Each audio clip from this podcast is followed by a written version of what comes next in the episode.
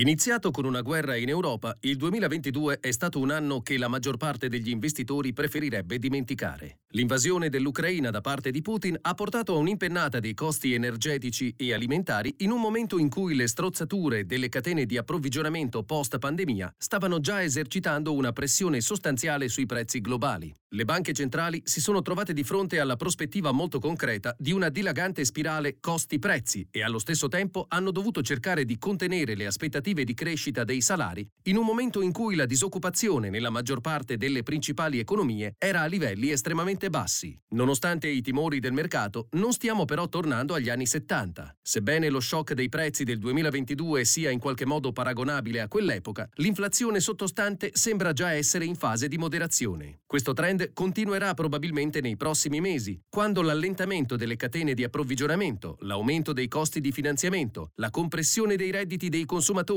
e il calo dei prezzi delle case contribuiranno a raffreddare l'economia globale e a frenare la domanda. In breve, mentre sembra improbabile un ritorno alla disoccupazione di massa, è del tutto possibile che un aumento dei posti vacanti, unito a un debole incremento del numero di partecipanti, faccia diminuire i costi salariali in futuro. Un rallentamento dell'economia sembra inevitabile, ma i timori di una recessione profonda potrebbero rivelarsi infondati, almeno in alcuni paesi. Con un tasso di disoccupazione così basso, i consumatori sono infatti in grado di sopportare meglio l'aumento dei costi. L'azione dei governi per sostenere le bollette energetiche attutisce anche questo impatto. Inoltre, i bilanci delle famiglie che hanno beneficiato di un notevole accumulo di risparmi durante la pandemia di covid diciannove forniscono un cuscinetto per molti consumatori. Il quadro risulta simile anche nel settore delle imprese. Nel complesso, ciò suggerisce che, sebbene restino sfide economiche sostanziali, l'inflazione potrebbe essere meno radicata e la recessione economica meno grave di quanto previsto da molti, soprattutto negli Stati Uniti, che sono autosufficienti dal punto di vista energetico e beneficiano del fatto che quasi tutte le principali materie prime sono prezzate in dollari. In Europa e in Regno Unito il quadro è invece molto più sfumato. Detto ciò, recessione o no, le stime degli utili dovranno prima o poi scendere. Una delle caratteristiche interessanti dell'attuale ciclo di mercato è che, mentre i prezzi delle azioni sono crollati, gli utili sono stati finora robusti. Il motivo è il pricing power. Le aziende sono state in grado di trasferire a valle l'aumento dei costi, aumentando i loro prezzi. Pepsi, per esempio, ha registrato un più diciassette per cento di pricing positivo nel terzo trimestre, mentre allo stesso modo in Europa Louis Vuitton e Nestlé hanno entrambi registrato aumenti di prezzo a due cifre con un impatto immediato minimo sui volumi.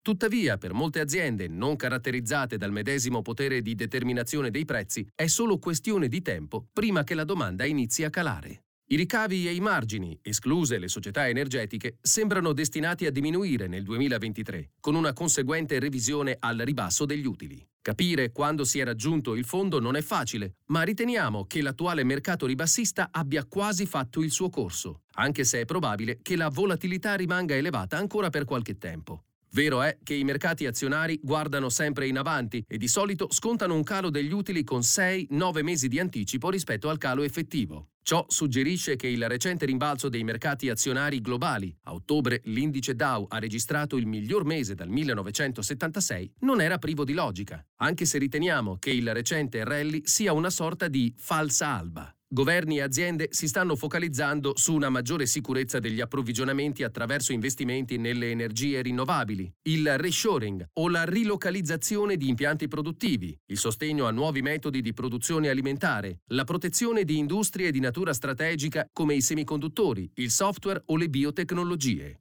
In questo contesto proseguiamo nel concentrarci sulle aziende che possono continuare a fare bene in un contesto difficile e con un livello di rischio ragionevole. Si tratta di quelle società caratterizzate da un forte potere di determinazione dei prezzi, in grado di trasferire a valle l'aumento dei costi, mantenendo intatta la propria domanda. Molte di queste aziende si trovano nei settori sopra descritti, dove i tassi di crescita strutturale sono chiaramente più elevati rispetto al passato. Allo stesso modo, però, con la maturazione del mercato ribassista, stiamo anche guardando verso aree da tempo non più apprezzate, come ad esempio il Giappone. In qualità di investitori attivi, considereremo da vicino le opportunità che emergeranno. Dal pezzo Outlook duemilaventitré, azionario globale, nonostante la volatilità per gli investitori c'è luce in fondo al tunnel, di Alex Tedder, Head and C I O of Global and U S Equities, del ventiquattro novembre duemilaventidue. La presente registrazione audio ha scopo meramente informativo e non deve essere intesa quale offerta o una sollecitazione ad acquistare o a vendere qualsivoglia tipo di strumento finanziario. Le opinioni e i pareri contenuti nel presente documento non rappresentano necessariamente la visione aziendale formulata in altre comunicazioni, strategie o comparti di Schroders. Per maggiori informazioni si consulti il sito w w w punto schroders punto i t.